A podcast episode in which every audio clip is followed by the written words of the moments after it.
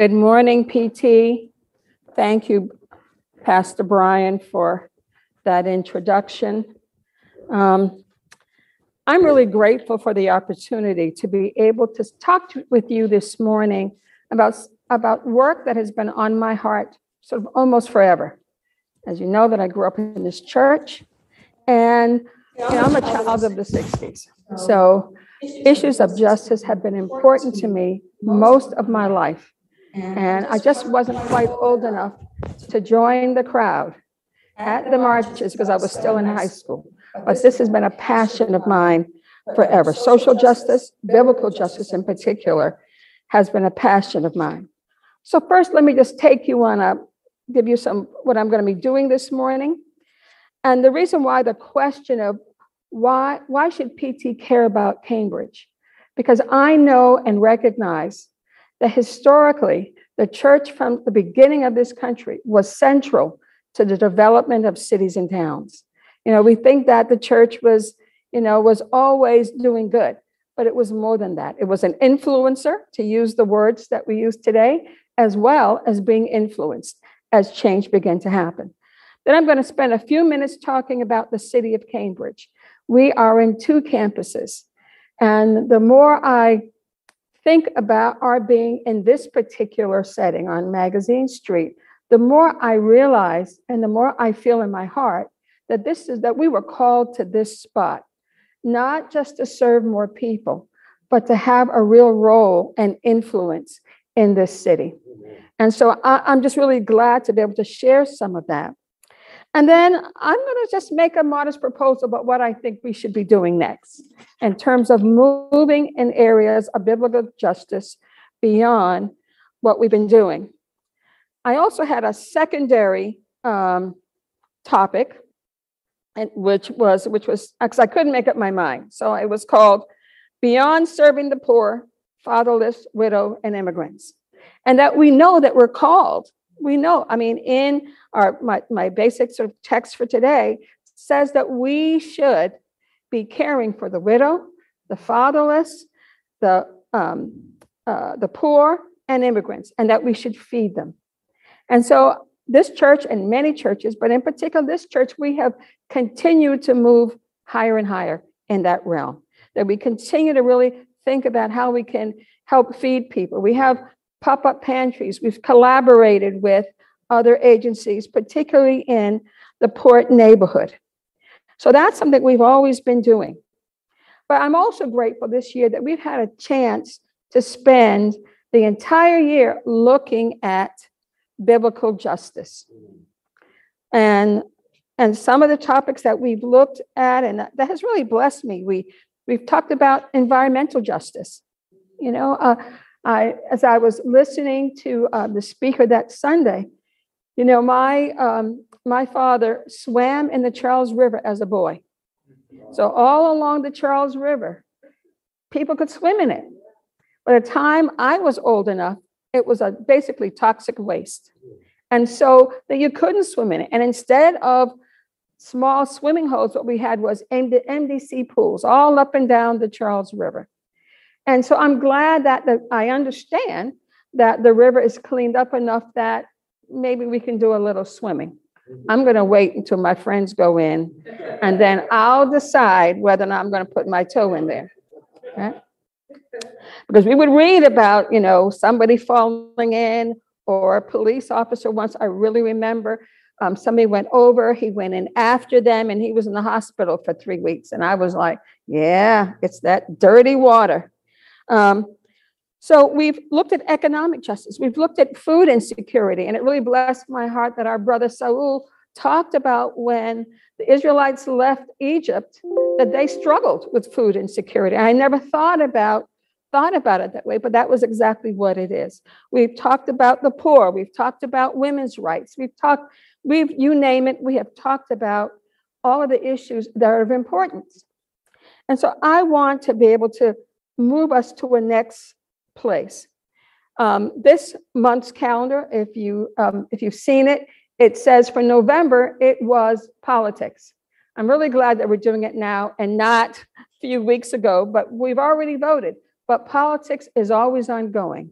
And when I say politics, it's not the big politics, meaning we're talking about people running for office. We're talking about politics with a little p. It's the everyday work.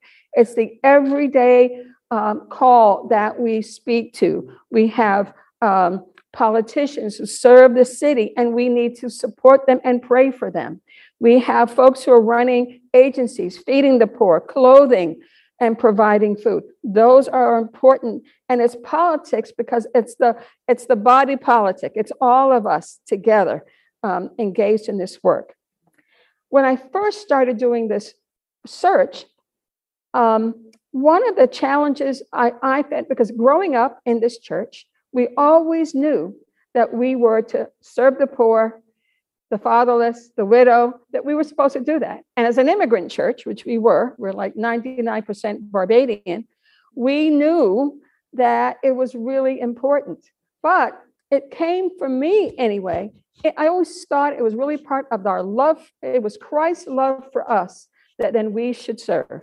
You know, it's the Matthew 25, 40, when when um, Jesus says, When I was hungry, you fed me. When I was cold, you clothed me. When I was thirsty, you gave me something to, to drink. Then the folks responded with, The righteous then answer, When did we see you hungry and feed you? When did we see you thirsty? Well, when you did it for the least of these, anybody, you were doing it to me. So it's out of that love and gratitude that I always thought as this work that we were doing was really about our graciousness and gratitude to the Lord, right? However, I always struggled with how come we are not out there marching? How come we are not out there calling out the, the, the, the racism or the biases that we see? How come we weren't doing it? And I understand that's that at that time our thinking was, well, that's not really the word of God. We really shouldn't be delving into anything outside of feeding the hungry, right? Um, you know, the fatherless, the widow, that we always believe we shouldn't be doing anything else. And so, uh, because I was just a little bit younger, I couldn't wait to get out there and march for something, anything, right? Um, I participated in the Margaret Fuller Neighborhood House, which was right in my neighborhood because I lived two doors from the church. Um, when the Black Panthers came, I was really just a wannabe Black Panther. You know, I wasn't quite old enough, but I helped in the kitchen, the soup kitchen, in the programs, because that was my heart that we need to do something about the situation. Prayer was good, but we needed to take action. And that was important to me. And so my search was really for an answer that says, isn't it the responsibility of the church to be an integral part of the neighborhood, not just serving it? That need be part and parcel. And so, you know, I the, the scripture that I'm um, putting up today is Deuteronomy 10 18, where it says, you know, this is Moses has um, um, um, Moses in this in the entire book of Deuteronomy is reminding them of where they've come, right? Those first books in the Bible, you know, Leviticus tells us you shall do this and you shall do that. What we get in Deuteronomy is a reminder, reminder of how God brought them out of slavery. It's a reminder that um, that how they should approach God. That he, he it was laid out so that they understood how they should worship the Lord, and they were also reminded that they had a responsibility to others. And so Deuteronomy 10:18 says he defends the cause of the fatherless and the widow and loves the foreigner residing among you, giving them food and clothing. So I grew up that we, you know, really understanding that it was really Christ's Christ's sacrifice for us is why we do that. So I was looking for some uh, mandates that says you're supposed to be doing this. You're supposed to be doing more than this. Not that this isn't important because we don't want people to starve. We want people to be clothed. We shouldn't dismiss this, but there is more. And I'm hoping that uh, where we go today, we will we can elevate some of our work to really thinking about how do we move on issues in the city in particular. If you can see that, that we have a slide on the city of Cambridge. And if you look, you'll see area four as a number and area five. They're right next to each other. And in some ways, they, they have some similarities um, as well as some this really distinct differences. I want you to take a look at Area 8 because I want to bring that back to our attention a little later on. So I grew up in what was the port, and then it became Area 4, and now it is the port again. Um, and I grew up with people with surnames like Gallagher, Mahoney, Susan, Su- uh, Souza, Cavallo, Zagarella, the best little league coach in America. He was the best little league coach. I, every child, my son played little league under him, and he was so positive. I mean, we had people like that. Um, Zemeski, Karpolis, Weinstein, Klein. Um, and the churches in the neighborhood really reflect this immigrant community, right? PT North is an affirmably Swedish church. We had, in the terms of the houses of worship, we had synagogues. There were two of them at the time when I was a child. There's now one. We had one Catholic church, a large church. We had um, Presbyterian, you, you name it. They were, there was some, there was a church for everybody, for every immigrant group who's lived in the neighborhood, there was a place where they could go and worship. And uh, in addition to that, we now have the Islamic Center of Boston, a, a, mosque that's right still in the neighborhood. It's not someplace else, it's right there, and they're growing. The neighborhood is a small one. This only takes about a third of a square mile. That's it. It's a small neighborhood. But many of our of the demographics of the neighborhood are similar to the city as a whole. Um, but there's some things that stand apart from other neighborhoods. It is a neighborhood that has a lot of poor people. In fact, um, we have a high proportion of children than many other neighborhoods as a percentage of the population. And we have a diverse racial mix. In fact, I often say that this is the most diverse neighborhood in Cambridge. It's the only neighborhood in which no single race makes up a majority of the population. So this is a diverse neighborhood. Though I, as I was doing the research for this, I saw some signs that says that may not, that may, that may not continue, right? And when I was growing up, the black community was on the other side of Mass Avenue, right? And now this neighborhood, even though it doesn't have any single race that dominates, it has seems to have suited some politicians to call us the black community. Even though I'm not sure if he read the report, but we are not the Black community, right?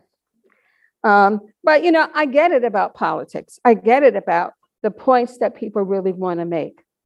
In Cambridgeport, let me just sort of give you a brief sort of overview of that. Then um, that neighborhood also had farms toward the river. There were a few large farms. And so we have this sort of empty space, which is now there's more housing, there's more technology. And so my mother used to call that area that's where the cottage farm was. And the bridge used to be called the Cottage Farm Bridge. Right? 65% of all the people of the neighborhood, 65% of the adults in the neighborhood have an advanced graduate degree, meaning masters and PhDs, right? The neighborhood that I grew up in still has, um, well, it's a little less, it's 80% have finished high school the average in the in the city is 90%. So there are some disparities there that I think that we need to pay attention attention to. Um, although this is now my adopted neighborhood, I've moved here about a year ago. It reminds me so much of what I used to experience when I was in the port. The building right across uh, next to the office for PT would have about 18 children. I had automatic, because I lived across the street, I would have automatic friends. Mm. Didn't have to leave anywhere. And my mother was quite happy about that. Didn't need to go around the corner. I didn't have to visit friends. I could have my friends right there. And so I think what we see, if you look at both neighborhoods, one is clearly more urban, but it also had the greatest diversity. I learned a lot about people in other parts of the world and food. In fact, there's a book that was written that our families included. It's called Everybody Cooks Rice. And it was a neighbor who just couldn't believe that we'd have these picnics and there was all this rice all over the place. Um, so, I, but I want to just before I go too far, I want to give you just a bit of a history that really says that the church really is part and parcel of the whole neighborhood. Well, this is New England. Every city, town had a town center. It would have a common early on, which was an open space. It would have a church, and over time, churches. It would have a meeting place and a local town hall, right? Um, one of the pieces that I read said, don't forget the tavern, because they were, sometimes the tavern was just as important as those others, but the essentials of a meeting place, a town hall, and a church was vital, which meant the church was a big influencer in what happened. They were part and parcel of what was going on in the town. They were part of every discussion. Your the pastor might teach school, and another member, a farmer, might might teach Sunday school. I mean, this was the town life, and a lot of it served um, around the community. But I want to also say that um, that churches were often influenced by the changes that was going on in their community.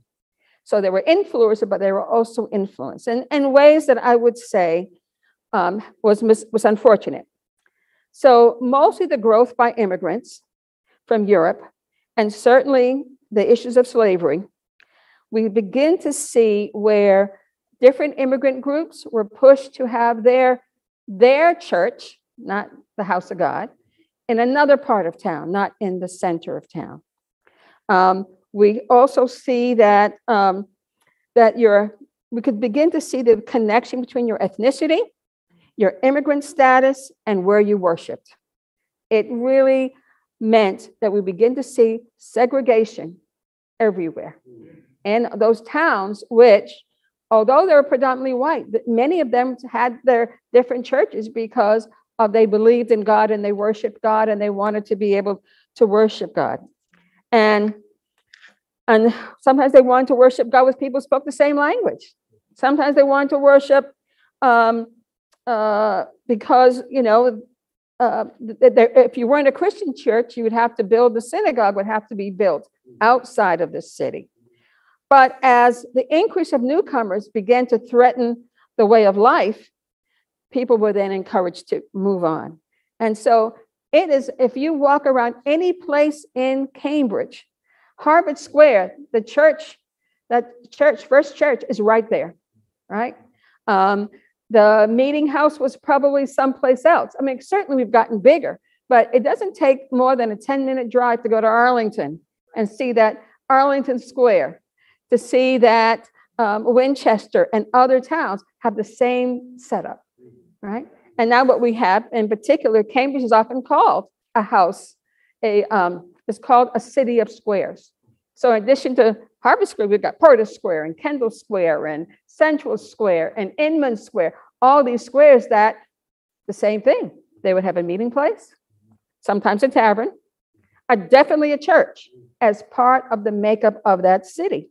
So that says to me that the role of the church is significant in the development of any community. We don't sort of, it's not to just serve. And I don't want to put down serving, it's important, but there's more for us. I want to just say a, a quick word. I'm looking at my time here about church steeples. They've had churches also became a communication center, right? They're, they're between bells that would tell you what time of day it was, and that it was time for you to come to church. It was time for you to go to bed. The bells and the steeples, many of them would have a large round window that would, um, where lanterns were used. So even as a colony in this country, Massachusetts, when we wanted to know to get ready to fight the British, the Old South Church, lanterns were was put up to let the folks know that the British were coming, not only that they were coming, but how they were getting there. One if by land, two if by sea. And if you went to school here, you'll, you, you've learned the midnight ride of Paul Revere. We're not going to do that, but it is, it just says from the very beginning, churches were significant and they were important part of this. Um, our own church, and I wasn't able to get a uh, in time because before we sort of did the renovations, you couldn't really tell. We have a window just below the steeple that looks down toward the river. And a couple of us have speculated was there a significant reason why it doesn't face Central Square, but faces the river? Since all of this has been filled in, perhaps it was to let people know that, you know what, the floods are riding coming up from the Charles, right? I, I, I don't have the historic record, but those windows were designed for a purpose. And so I just think it's important that we see that this is a long um, history that we need to pay attention to. Um, outside of cities and towns, I just want to move quickly um, that for African Americans, that the importance and the creation of, of the Black church is really, I think, fulfills that role of what the church should be. You know, as people became progressive or they became prosperous, you can see how the role of the church declined. But in freed slaves and in African American communities, it was vital. It was vital. And not only did they do the work of feeding the poor and the hungry, and they would have Sunday school and they would have church school and they would have all kinds of things, they also supported businesses. They also led this country in civil rights. Without civil rights, without the church, there would have been no civil rights movement. It had to come from the church because that is the foundation of every any community. And that's the best example that I can tell you. If you want to really see the importance of the church, look at the black community. And still, it hasn't changed. Right Now, clearly, PT is now a multiracial, multilingual, multi, you know, intergenerational church. It is a result of the ability for people of different races and colors to really worship together as one. And that was, I don't know whose prayer that was, but I did know the prayer that we said that we said many, many years ago. God bring people from the north, the south, the east, and the west. Maybe some folks might be thinking right now, I wish you had said, come go to the east, go to the west, because we are right here. But we have two campuses because God wants us to have a significant role in the city and in these neighborhoods. Most churches who have a second campus, they have it in another city or another town. Ours is right here. That is not by chance. Um, so I, I wanted us to understand the importance of that in our in our in our churches. So we have been quite practical. So in terms of we have given to schools, We've, we've supported the police and the firefighters. We've given, we've done breakfast for the employees of City Hall. That is our first steps and having a significant role in the city. We have church members who reside in, in the neighborhoods of both campuses. And so that we have to really do that. Um, I wanted to say that what that means, what does that mean for PT? is that we need to start making some next steps in this direction of biblical justice, that we need to make the steps where we can call out. In fact, when I was um, talking to a neighbor whose child goes to one of the high schools, I guess because of all of the pandemic, people are hurting everywhere. And there are fights breaking out in her child's school. Says, you know what? If your clergy would come and be at the school we would love that because our children need people, adults, not just because they're men, but we need adults who care about them, who love them, and feel that they're important. So when I was again, as I'm saying, as I'm moving towards looking at justice, I um, I found Isaiah 117, and that whole chapter is Isaiah basically giving God's people a tongue lashing. You're not doing right. You got blood on your hands. You got all these moons and festivals, and you're still not doing right. Right? So he calls them out. But what does he do right after that? Just this is at 16, it says, Wash and make yourselves clean and take your evil deeds out of my sight. But then this is what he tells them to do do right, seek justice, defend the oppressed, take up the cause of the fatherless, plead the case of the widow. Those are actions that he's saying the church needs to take. Yes, serve them, clothe them, feed them, but we need to do the other. They go hand in hand, that we need to call out when we see injustice in our schools. I mean, Cambridge needs justice. You know, we, um, and that's, and actually following that verse, before I forget, the verse 18, it's, um, some version says, the beginning of 18 says, let us reason together or let us settle the matter. What I say is, let's do it. Let's just follow Nike's motto. Let's just do it because time is not waiting for us. And what we're seeing is a situation where in this country, we, in many areas, we are falling apart and we need to step up. So, um, as I think about all the things that we've done this year, I, we are prepared for it. We've been, we are a church of prayer. We are, we are ascending church. We have so many young people who come here that when they leave, they will not forget what it means to care not just about the poor, but about communities and neighborhoods.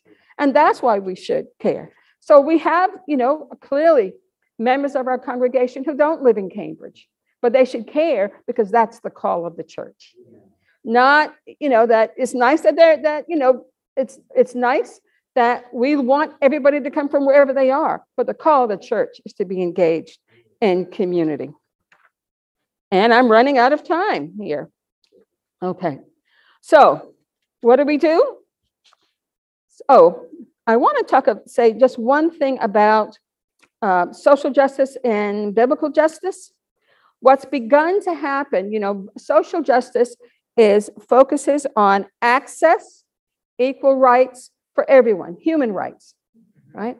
And given what's been going on in the country in this last few years, sometimes it means social justice by any means necessary. We don't have that luxury. Biblical justice means we just do the right thing. Whether people like it, whether it's not. But the right thing, we cannot say, well, look, they've been doing this for years and now it's our turn. No, it's not. That's not justice. That's retribution. That's retribution. And I, I began thinking about this when, um, and I'll end after this, when I had a, um, I was, I was, uh, do you remember, everybody remembers uh, the Karen Cooper and Christian Cooper, Central Park, and the dog. So after the incident where she called, was threatened to call the police and whatnot, she, um, and everybody saw it, it went viral. She lost, it took her dog, they did give it back. She was charged with making a, um, making a wrongful claim. Uh, that's not the right words, but you got what I'm saying.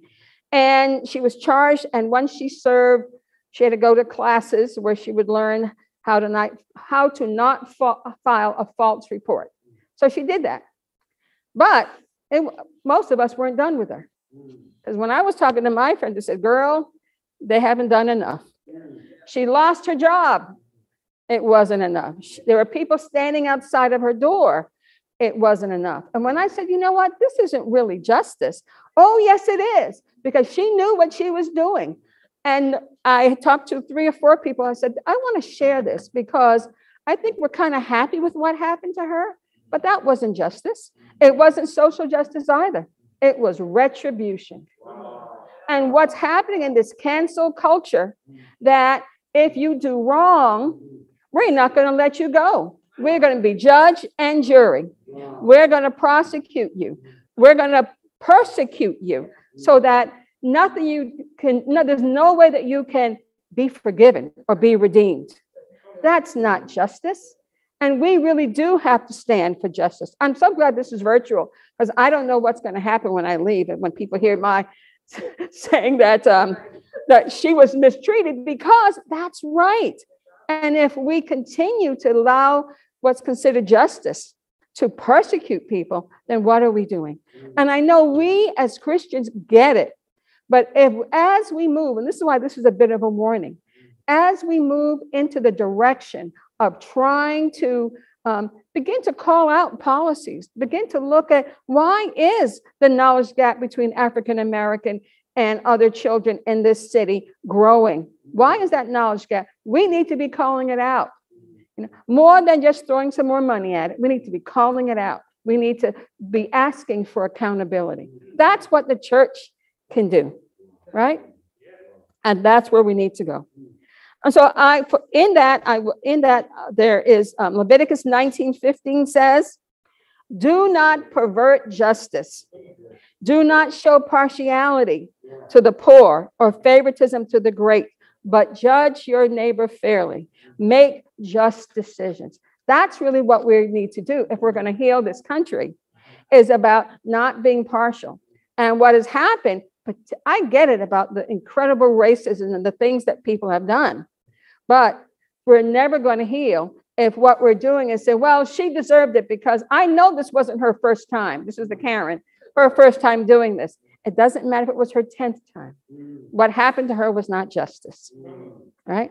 And justice is what we need to stand for, not to get caught up in the movement of making things happen just because, you know, we're going to do it by any means necessary. And that is important. So let me briefly end with this, because I know I'm over time now. Um, and I want to sort of end this really looking at Amos 524. And again, he's calling them out, you know, that chapter. It was he was calling them to lament and repent. And he was saying, You're you're you bring me burnt offerings, you've done this. It's that's not what God is asking for. And though you bring me fellowship offerings, I have no regard, regard from them, saith the Lord. Away with your noise of songs. I will not listen to the music of your harps. But together we can let justice roll. And this is 524. It's famous because Martin Luther King often used it. Let justice roll on like a river, righteousness like a never failing stream. That's what we need to be about, to put ourselves together so that we can let justice roll, that we're not always fighting, we're not always in some contention. And no matter what is happening, we do what is right. It's the only way that God can bless us as a church is by doing the right thing. Thank you.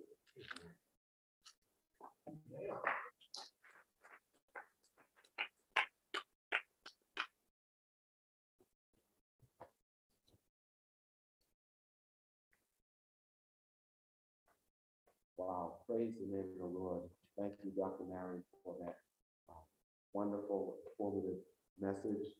And basically, you may be saying, well, Bishop, um, Bishop, why, why are you, why, why are we talking about this subject of uh, biblical justice? And why are we talking particularly about why PT needs to care about Cambridge? Why PT needs to be more involved with the city of Cambridge.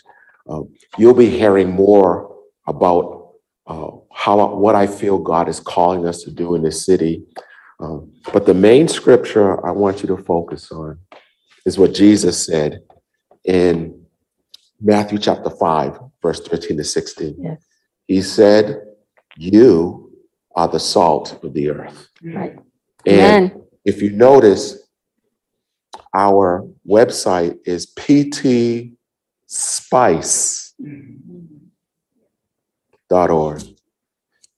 Nobody puts spices, whether it's pepper or curry powder or garlic salt or whatever.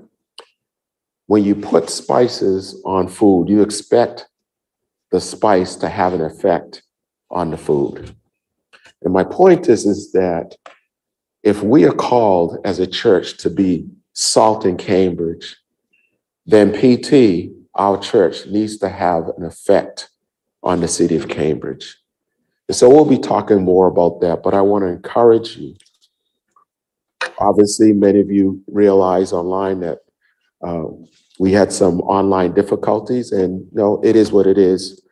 But the point is, is that when you get a chance, listen to the sermon again. When you get a chance, uh, tell other people, particularly who are part of our church community, that They need to hear this sermon because where we're heading and where we're going, I believe that God has called us to have an impact in the city of Cambridge. Jeremiah chapter 29, I believe it is, or 28 says, pray for the welfare of the city that you're located in because if that city prospers, then you yourself as a congregation and the people will prosper. Well, God bless you. And I want to close with this closing prayer, our closing blessing. Those of you who are familiar with our church, you know that we don't give a closing prayer or a benediction. We give a closing blessing. So we ask that you put out your hands.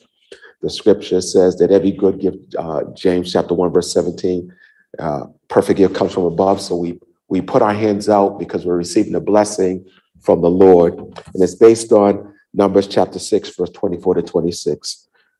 It says, May the Lord bless you and protect you. May he look after you, shield you, defend you, and take care of you. May the Lord make his face to shine, grin, and beam, and show his pleasure on you. May the Lord be gracious, kind hearted, and pleasant, and compassionate to you.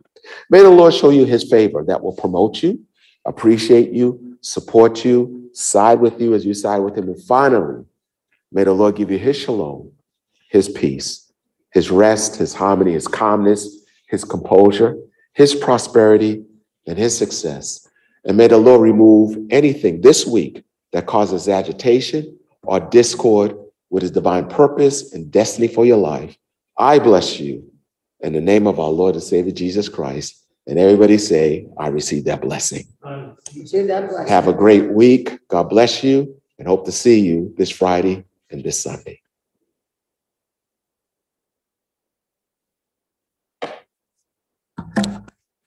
Right.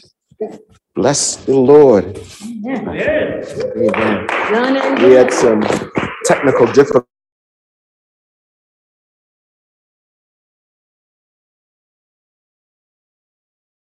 Have a great week. God bless you. Hope to see you this Friday, this Sunday.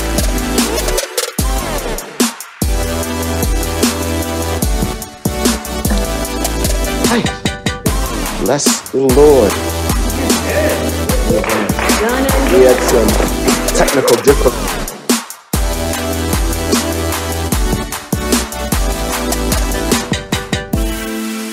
Have a great week. God bless you. Hope to see you this Friday,